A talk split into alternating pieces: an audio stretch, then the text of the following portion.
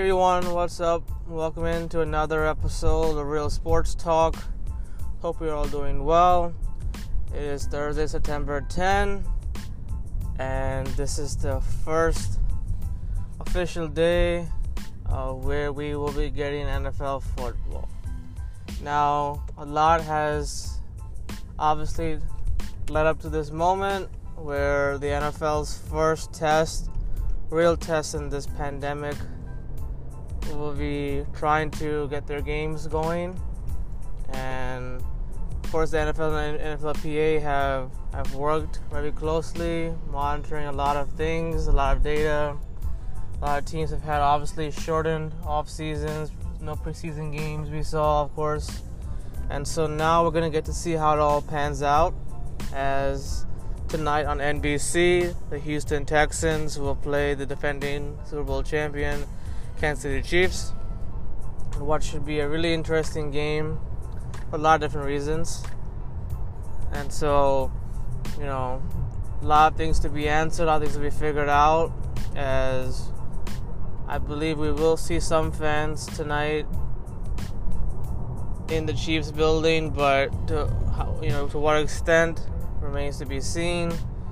We're going to see how the NFL does broadcasting-wise, what do they do to make this feel like a really super game. Of course, the Chiefs opening up, at home, trying to go back-to-back, as every Super Bowl champion likes to do or wants to do.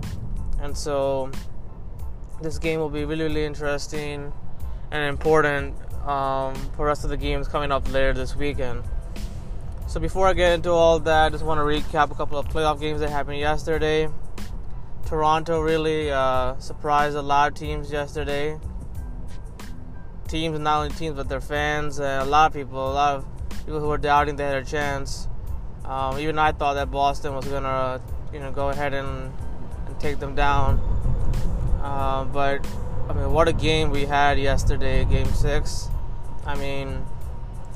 Toronto just never gave up. They were in the game from the beginning. Boston really just could not put them away. Toronto got ahead, I believe, in the third quarter. And we just saw back and forth the game. A lot of great shots towards the end of this game. Kyle Lowry, Anobi. Really special from the floor. Anobi had a big three. You saw Jaylen Brown and Marcus Smart really show up for the Celtics.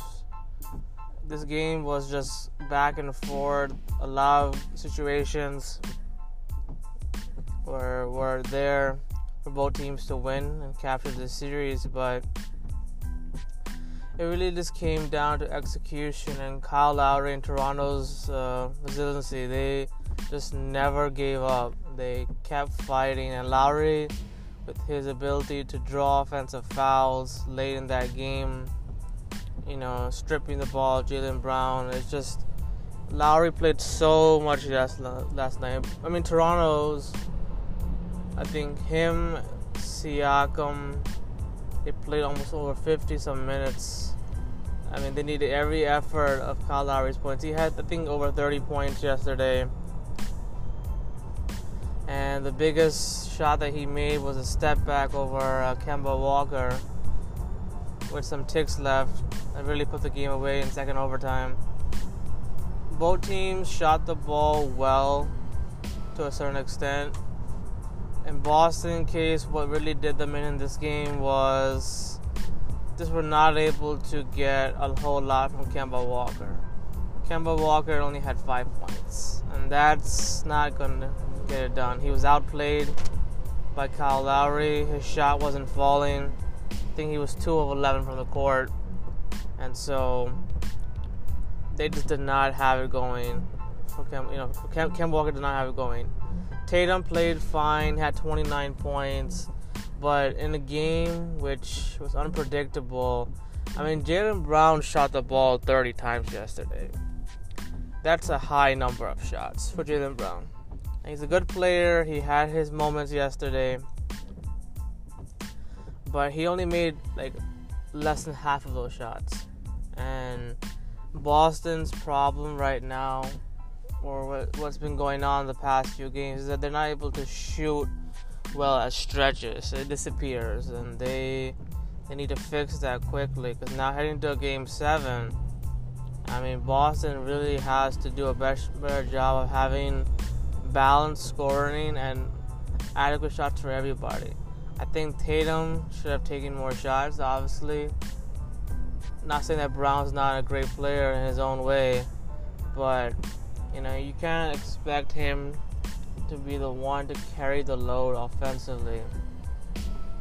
He's capable of doing that for sure, but you know, you want to see Jason Tatum and Kemba Walker be those guys to really take it home.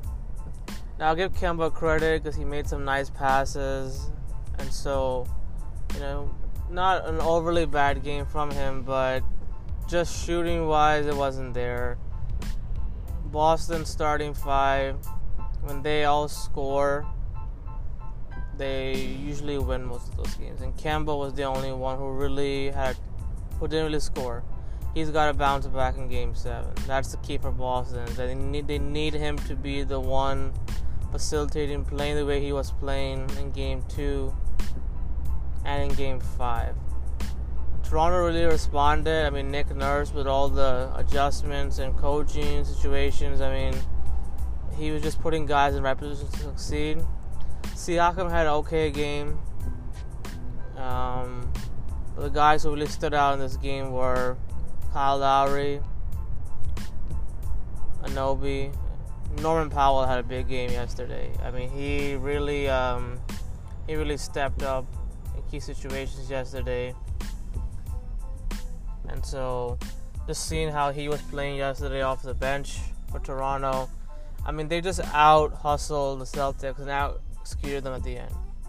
And that's a championship team that, you know, believe in themselves, never count themselves out, and they just kept scrapping and kept fighting, and now they're in a position where all the pressure really is on the Boston Celtics. They've been in this situation before against Cleveland, and so can they respond? Can we see Boston win a Game 7 against Toronto? Because Toronto, you know, they threw their best shot in Game 6, I believe. And not to say that in Game 7 they won't play even better, but, you know, Siakam's had a tough series all series long. And so, you know, if Boston really wants to win this game in Game 7, their defense has to be much better. And they've got to do a much better job of limiting Kyle Lowry, because he's the one who's just really taking on Toronto. He's put his team on the back in the last couple of games, and he's been exceptional. So I expect him to play really, really well in Game 7 as well. But I think for Toronto, you know, I don't know if they're going to be able to get that same kind of performance from Anobi and Powell. I think Siakam's going to have to really make some shots in Game 7. He's got to play much better than he did last night if Toronto has any shot of winning this series. But hey, we get another Game 7, which is exciting. This is the third Game 7 I think we're seeing in the playoffs, third or fourth maybe. So hey, it's great. It's exceptional things to see. This series had the potential to be great when it started. We didn't really know where it would go from here, but you know, it made its way to a Game 7, and now we're going to see, can Boston win under pressure?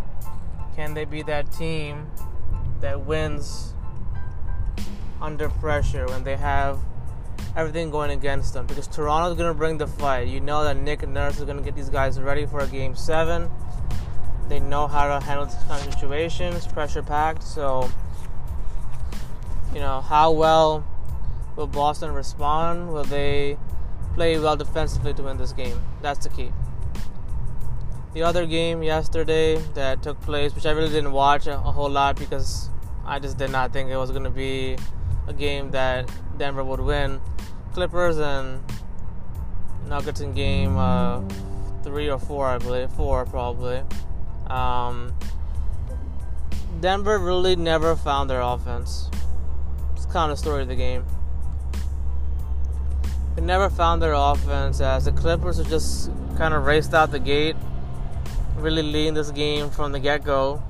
I mean, Kawhi Leonard and Paul George and Morris and those guys, they just outpaced the Nuggets.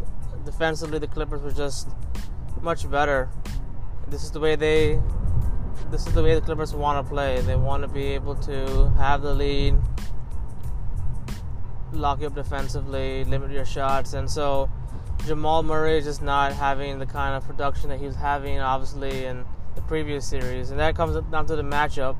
Clippers have excellent guards in Paul George, Pat Beverly, Jackson, Lou Williams. So overall, as much as Nikola just played yesterday and he played well, I mean, it's just not going to be enough, because Denver needs their supporting cast to play better. They didn't play well enough early in that game, which is why they could, they had played much better early on. They could have maybe made this a series or a game, actually, towards the end, but Kawhi was just too much. The Clippers, I think, out-rebounded them, had more assists. Turnovers for Nuggets were there as well. So not an impressive effort by the Nuggets. They're going to have to find something down 3-1 now. Now Murray is due for a game, I think, like 30-plus points. But, he's having a tough time right now getting his shots going. And, of course, just the bench of the Clippers continues to show up here and there. So the Clippers are looking a little bit more well-rounded, a little more organized in how they're playing. Remains to be seen how much things will change going forward, because we know that they're capable of playing good defense and scoring like this, but when it comes to the matchup against the Lakers potentially, which I hope they will be, if the Clippers have a stretch where they kind of get out-hustled and out-dominated around the boards, is where I worry for the Clippers, because they can rebound well at times, but when they don't rebound, they don't get out in transition and stop the half court. Denver hasn't been able to take advantage of that, of their down low in the paint sometimes. A guy like LeBron, obviously, we know LeBron AD can really dominate inside. So, Denver in this case, only Jokic can he can only be the one to really attack inside. And so I think Denver is not going to go down that easily in the next game. I mean, hopefully it'll be a more competitive game, but the Clippers look well on their way to winning this series and waiting for the Lakers in the next round. So something to watch out for is, how well can Murray and Jokic play? Can they finish a game? Can they execute? Because a good argument can be made that in Game 3, they were playing really, really well. They could not execute down the stretch. And so that's what it comes down to for the Nuggets. All right, so now that brings me now to the NFL season opener tonight. We have the Houston Texans traveling to the Kansas City Chiefs. This is a rematch, obviously, from the divisional playoff matchup last year. Texans had a 24-0 lead over the Kansas City Chiefs, and then we know what happened the rest of the game. The Chiefs outscored them, scoring 40-some points or so, and they came back and ended up advancing to the championship game where they beat Tennessee. And then they won the Super Bowl against the 49ers. So this offseason, like I said, has been very, very interesting. Teams haven't had their usual practice schedule, preseason games, their conditioning. The Texans have made a series of moves that are just really head-scratching, as Bill O'Brien has tried to make this team a bit more younger, get them more flex, for the cap, of course, the NFL cap, and he should try to give them more flexibility with the cap. And now Bill O'Brien has been there, I don't know how long, probably 4 to 6 seasons maybe. And the thing with Bill O'Brien is that he's had a winning record in most of his seasons. But the problem with the Texans is that they don't have enough, as usual, to win a championship. And so these past years or so, they've been led by Bill O'Brien and, you know, Deshaun Watson, who is just so underrated and a star in his own way. And so Deshaun Watson has been there, you know, carrying this team on his back time and time again. And because of his ability to throw the football and make plays, they've been able to win a lot of games. Now, the thing with Bill O'Brien is that it comes down to winning. And since he's been with the Houston Texans, they really haven't made it all the way to the conference championship game or Super Bowl appearance. They made the postseason. They played in a bunch of wild card games, and they were fortunate to play against teams like Oakland and Cincinnati, which were easy to beat. But they could never really beat the Patriots, or they could never really win a game that they're supposed to win. See, a good argument could be made that, you know, in that playoff game last year when they were up 24-0, Bill O'Brien, you know, as the Texans were off to a fast start with a touchdown to DeAndre Hopkins and a couple of scores. I mean, Bill O'Brien, his in-game decision-making became really erratic at times. And one of the examples was, I think they went for it. I think they tried a fake punt on a 4th and 10 or something like that. And that gave the Chiefs, like, a ball, like, right in the middle of, like, you know, the field, something like that. It's like, you know, so Bill O'Brien at times does not think right. Hard to say that about a coach, but, you know, he hasn't been able to do a good job of situational football at times. And so, you know, the Texans, they've had very minimal playoff success. And like I said, they've been able to win because of Deshaun Watson. The only reason why they won a playoff game last year against Buffalo because of Deshaun Watson's ability to escape and make throws under pressure. Now, they traded away DeAndre Hopkins. That still, to me, I don't get it. I think a lot of fans, a lot of people don't understand it. You know, you don't trade someone of that talent, of that caliber, who's been so productive time he's been there for Houston. I mean, he's been tremendous. Every kind of pass you throw, he can catch it. He's been exceptional of always getting open, making tough catches. He's been so efficient. The problem with Bill O'Brien is that, you know, he wants to do things his way, and he is the GM/president or something along the lines. He just has full control of this roster. And so now he's made some deals which have improved them in some respects, but, you know, will it all work? Can it all materialize into winning? That's the key. They traded for Laremy Tunsil, offensive tackle. Great offensive tackle. They locked him up in the offseason for a deal. So, you know, they've done a much better job of protecting Deshaun Watson. That's something that Bill O'Brien focused on. Deshaun Watson had some injuries and stuff going on before, so offensive line wise, they've been able to play much better with Tunsil in the lineup. And so, you know, he gave up some draft picks for that, and then for the DeAndre Hopkins trade, I mean, he could have got much more in return. I think the haul that he got from Arizona, it could have been much better. I mean, getting David Johnson is great, a draft pick here and there, but, you know, how well will these draft picks, how will these things play out, remains to be seen.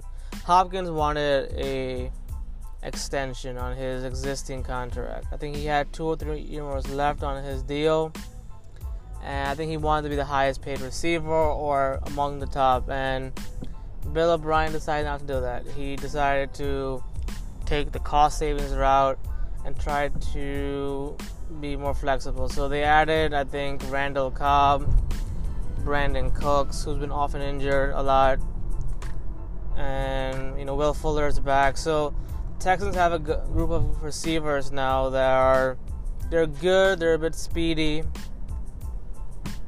But they're not taking up so much of the salary, and they're not being paid excess of dollars. And I think that's the thing with Bill O'Brien, is that, you know, he's tried to be Bill Belichick in some kind of ways, but no one can ever be Bill Belichick in the way he coaches and the way he thinks. And so, you know, the Texans have a group of guys that are good on the receiver end. You know, they have some guys who can really play well, can get separation and use their speed. But the production that Hopkins had, I don't see the Texans replicating that. With this group that they have right now, it's really hard to say what they're going to do with this wide receiving corp. Now, J.J. Watt is back fully healthy. He's been one of the best players in the game defensively for a period now, and he's gone through his injuries, of course, and you just hope that he still has a lot left in his tank, as this defense might be better, but, you know, it remains to be seen how well, like, the addition of Cunningham on the linebacker end will help this defense. They may be better in some areas, but this all comes down to Deshaun Watson. And now Watson finally got, like, an extension on his deal. He got, I think, a 4-year, $160 million extension on his deal. So, you know, Watson is there for the long term. He is committed to leading this team to the playoffs, to winning a championship. And, you know, there's a great article on ESPN about Deshaun Watson and his journey and what he's looking to prove. And, you know, he's a great guy, a great leader, and I think that he's going to have to play extremely well this season to overcome a lot of things, because the Texans, the talent that they had, Hopkins going and not having him now, I mean, it may impact Watson to a certain degree because he doesn't have a reliable target. The only thing is that, you know, Texans have tried to add some pieces. Now they've been in the middle of the AFC South race for a while, and they have the ability to win games. So it comes down to, can Bill O'Brien execute? And I think this is the year that if the Texans don't make the postseason, if they don't win, I don't think winning one playoff game is enough for the Texans. If they can't make it to the conference championship game, and I don't think they will, but if they don't make it to the conference championship game, if Bill O'Brien does not get this team to the postseason like he did last year, he's being fired. It's plain and simple. Because, you know, he's been there for a while. A lot of players have come and gone from the Texans. And if he can't win this season, if he can't get them back to the postseason, he's going. Simple in that. So this game tonight against the Chiefs, it's a long way in determining his future for sure. It's just one game, and, you know, not to expect too much out of it, but in my view, I think that if he doesn't win enough this year, if they don't get to the postseason, he's out as coach. That's what's happening. As for the Chiefs, you know, they have most of their defensive starters returning. Damian Williams opted out due to COVID, just because of, you know, taking care of his family. And so they have Clyde Hare, the LSU running back, rookie they drafted. Chiefs are loaded offensively. They have pretty much the same exact team. You know, Chris Jones still leading that defense. You have Chris Jones leading that defense. Tyrann Mathieu still there. That defense is going to be elite in my mind. I think with another year experience of Spagnuolo's defense, I think they're going to be exceptionally good.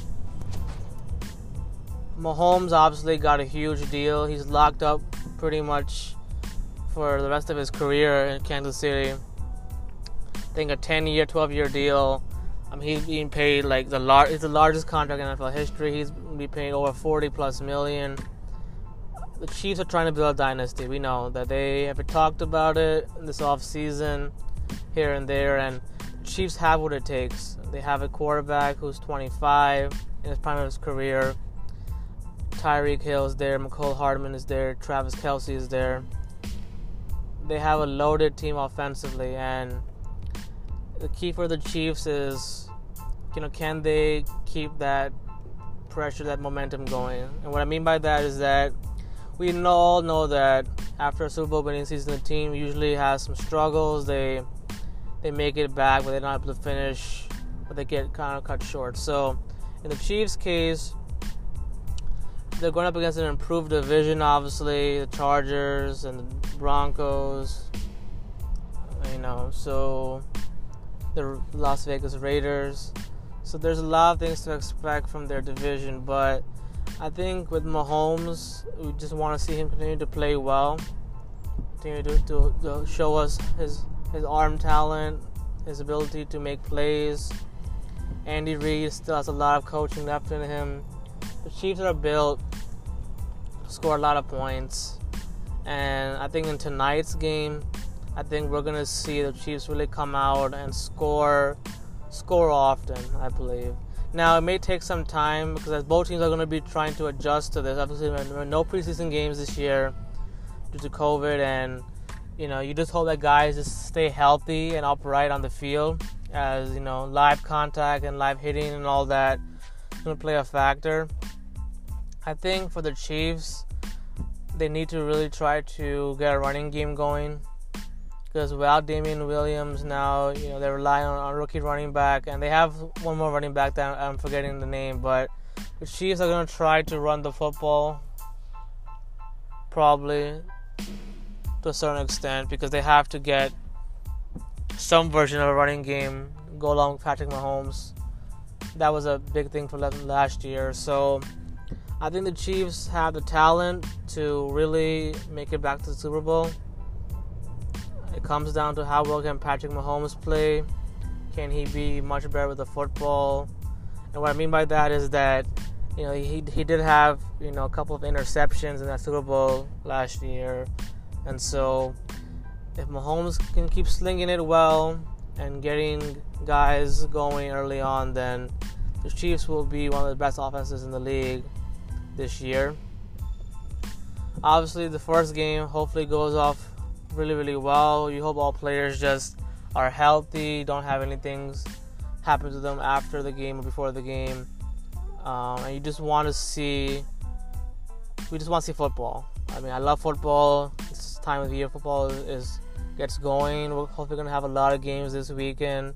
Now, we don't know what's going to happen in terms of like protest or kind of demonstrations by players. It remains to be seen how well that will be done. I think the NFL is prepared for these circumstances. You hope they are prepared for these circumstances, because you know, we saw what happened with the players in the NBA, what they did, and that was important to do. So with the NFL players, follow the same thing, something to watch out for, you know. And if games do somehow do have to stop or kind of be pushed back, you know, what will the NFL's plan be? You know, how will they operate under this kind of situation? So football is back tonight. Hopefully we'll get it going on time. Hopefully there'll be no issues. We pray that everything goes well on both teams involved. Everybody plays a good game, gets their, you know, action going, get their feeling back. I think Mahomes and Watson will have a nice matchup tonight. I think this game will be close probably in the first half, but I think the Chiefs will probably pull away in the second half, as I think that Deshaun Watson is probably going to come out playing really, really well early on. And I think we'll see a closer game at the first half. But I think the Chiefs' defense is going to cause some turnovers in the second half, because I think their defense is just much better. And I think Watson not having, you know, Hopkins obviously getting used to his receivers and their chemistry, I think it will struggle in the second half. So I expect the Chiefs to win. I don't think it'll be a blowout, but I see the Chiefs winning this game just due to their defense, making some key plays down the stretch of the game. So definitely tune in to NBC tonight to see the Texans and the Chiefs battle it out. And then at the same time, I think we'll be seeing some basketball games going on, as I think the Lakers and Rockets will play tonight in Game 4. So should be a fun night. exciting night to see some games for basketball and obviously the NFL season opener. So definitely check it out, and I will be back breaking down Texans and Chiefs in the episode coming up tomorrow. So have a nice day, guys. Don't let the dull weather bother you, affect your mood. Just stay good, stay up and beat, and check out the action tonight as we finally get football back, and we should definitely enjoy it and appreciate it. And hopefully things will go as planned, and we'll get to see some great action, some great touchdowns, and more things around the sports world that will be happening today as well. So have a nice day, guys.